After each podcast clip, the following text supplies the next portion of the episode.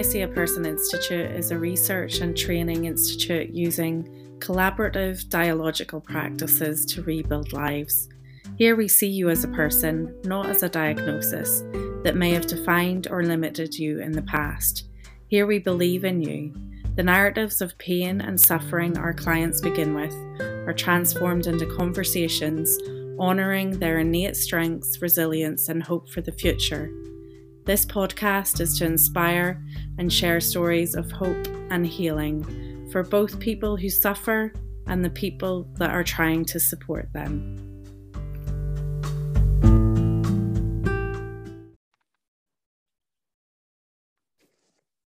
Hi, everyone. Uh, welcome to Now I See a Person Institute. Um, today it's myself, Emma McIntosh, and Dr. Susan Swim and David Abramovich. Um, and today we are going to talk about how, how we create conversational spaces in the work that we do that lead to wellness um, for the people that use our, our um, come to our ranch and have conversations with us. So Dr. Susan Swim, I think you're going to start us off, aren't you? Yes, I think so. I think so. Thank you, Emma. So, in thinking about what we were going to talk about today, there were lots of different ideas that um, were were prominent, and you know, one is that we're starting to think of um, clients in their journey to wellness rather than calling um, it mental health or mental health challenges or mental health um, that people achieve uh, a status of mental health. And so and thinking and hearing our clients in their journeys to mental wellness um, it, it makes us think as clinicians how do we participate in that? And and how do we create a dialogical space where their voice is heard and their voice is prominent. And that we as listeners that that we're guided by the client but that we are also what harlene anderson has described as we're, we're conversational artists. So within that idea of being a conversational artist, we we try to hold these these conversational spaces that we have with the client as sacred. And that it's not just something that we're having a conversational space that we learned in a book in graduate school or that you know somehow we were trained you know the the relational aspects of this between the hearer and the person that's trying to be heard is extremely important. I was reading recently about someone saying it was dangerous to talk about that the um, relationship between client and therapist was the, one of the most important components of a client's journey to wellness. And that person was saying, you know, how and how would you be able to teach learners what a therapeutic relationship is? And i think that for us um, at now i see a person institute that the conversational space leads to the ideas on on process ethics. And i think that we've spoken of process ethics in the past and that it's it's that meaningful interpersonal space between a therapist and client that leads to solutions for the client. And so i think there's many ways of talking about this ethical endeavor but one is honoring that the client can can lead the the therapist and what is important for that client to resolve on that day or what's important for the client to have hope that what they want to be able to resolve will be able to resolve.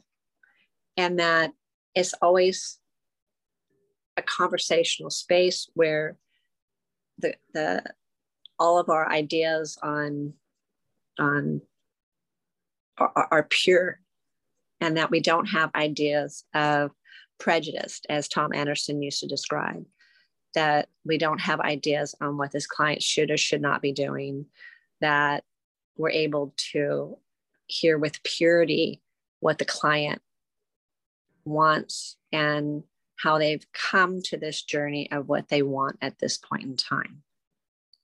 And so it's very easy to get out of a conversational space and to think that a client is um, perhaps not telling the truth, that the client, that their goals maybe are too broad, that um, maybe they're not being quote unquote a good person at that point in time, it's very easy for a therapist or provider of services to get out of a conversational space when in our mind, the conversational space is the key to change. So maybe David or Emma, you guys could talk a little bit more on that.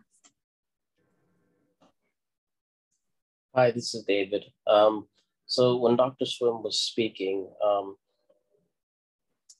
the notion of sacred conversations in a sacred space kept on um, entering uh, my mind. And I feel like the conversations that we have with our clients um, are all sacred. You know, whether we're talking about um, just simple things like their day or what have you, but eventually they lead to conversations that um, uh, that that are that are healing, and um, and it's through these conversations that um, our clients transcend um, what they've been told uh, they are and what they've been told who they are and um, what they've been told their limitations are. Um, I'm thinking about a particular client that, you know, came to uh, the ranch and was exhibiting what um, people would call psychotic symptoms for um, six months. Um, however, through creating a space where they could be who they are, talk about who they are, talk about their experiences, and just be who they are at that point in time, they were able to ultimately begin the healing process and um, and begin to thrive on the other side.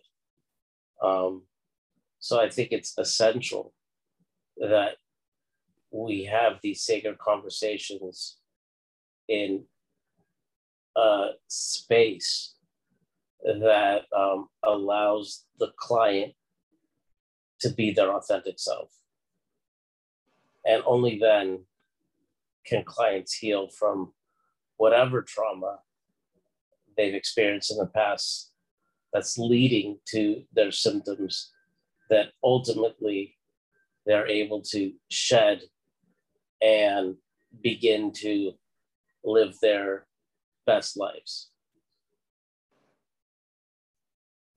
Yeah, and I'm I'm also thinking, David, about um, families that have come to the ranch, um, where you know they're separated families and they have um, you know been separated for a while and there's difficulties around co-parenting and um, they've been able to come to the ranch and you know there there's high conflict between them and they've just we've created the this safe conversational space where they've been able to um,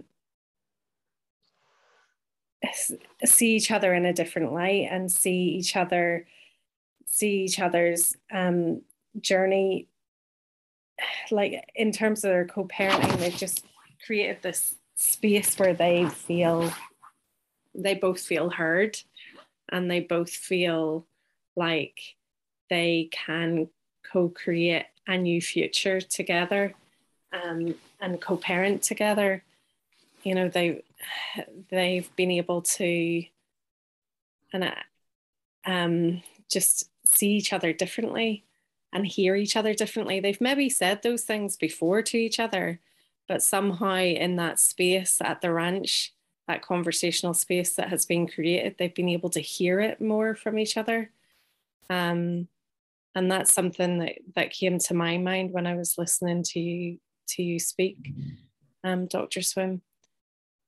So one of the things that came to my mind from listening to both of you guys is that for for some of these, for most of these cases that you're or cases, I hate to say that, but people that we have um, that we have had the opportunity to dialogue with, is that we it's been a combination of the ranch and and via telehealth, and so you know maybe that is something that we can talk about in the future is is, um, and we've, I think that we've also talked about before, is that regardless if, it's at the ranch or it's via some type of telehealth, that these these process ethics of what we try to entertain with any any any conversational space um, are are are prominent. That if people have the respect and the honor to be able to tell their stories, even if, as in some of these cases, these stories were very at odds with each other, that eventually uh, they, they, they have conversations that are full of self solutions. And these solutions do not come, you know, from, again, from books or from some type of rote theory that you do something with the client, but it's all about being with the client as they journey for wellness and in what ways are we able to support the clients and their families in this time of need in this time of hopelessness. And you know for me it's a very it's a very humbling experience and it's a very honoring experience to be welcomed into these people's lives and to be trusted so much to to have conversations of hope not conversations on what do you do with triggers or how do you manage this or that but conversations of hope how are things going to be when mm-hmm. wellness does occur so maybe you guys could wrap this up and we have um, always are looking for input from our listeners to be able to share these stories in a way that is beneficial to them. So um, maybe Emma and David, you might be able to just reflect on on what we talked about, and then talk about how uh, the listeners could um, get in contact with us.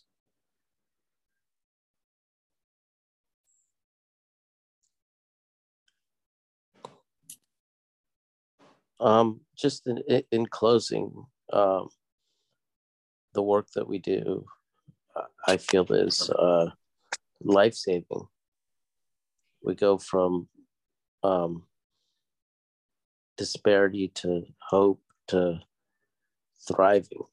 And uh, that process only happens through process that's ethics and creating a safe space for um, our clients to um, to journey with us and for us to journey with them.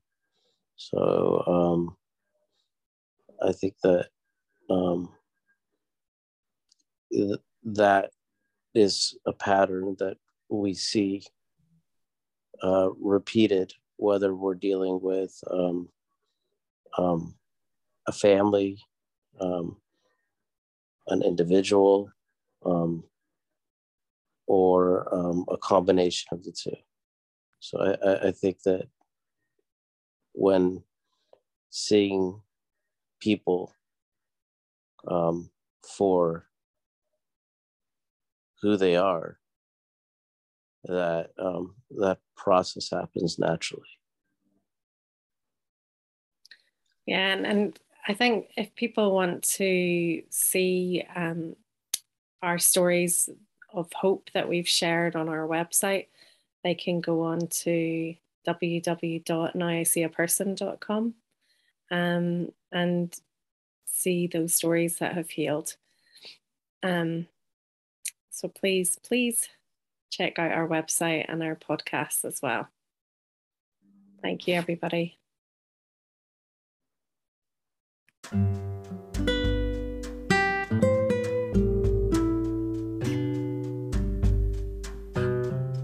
Please visit www.nowiseeaperson.com for further information.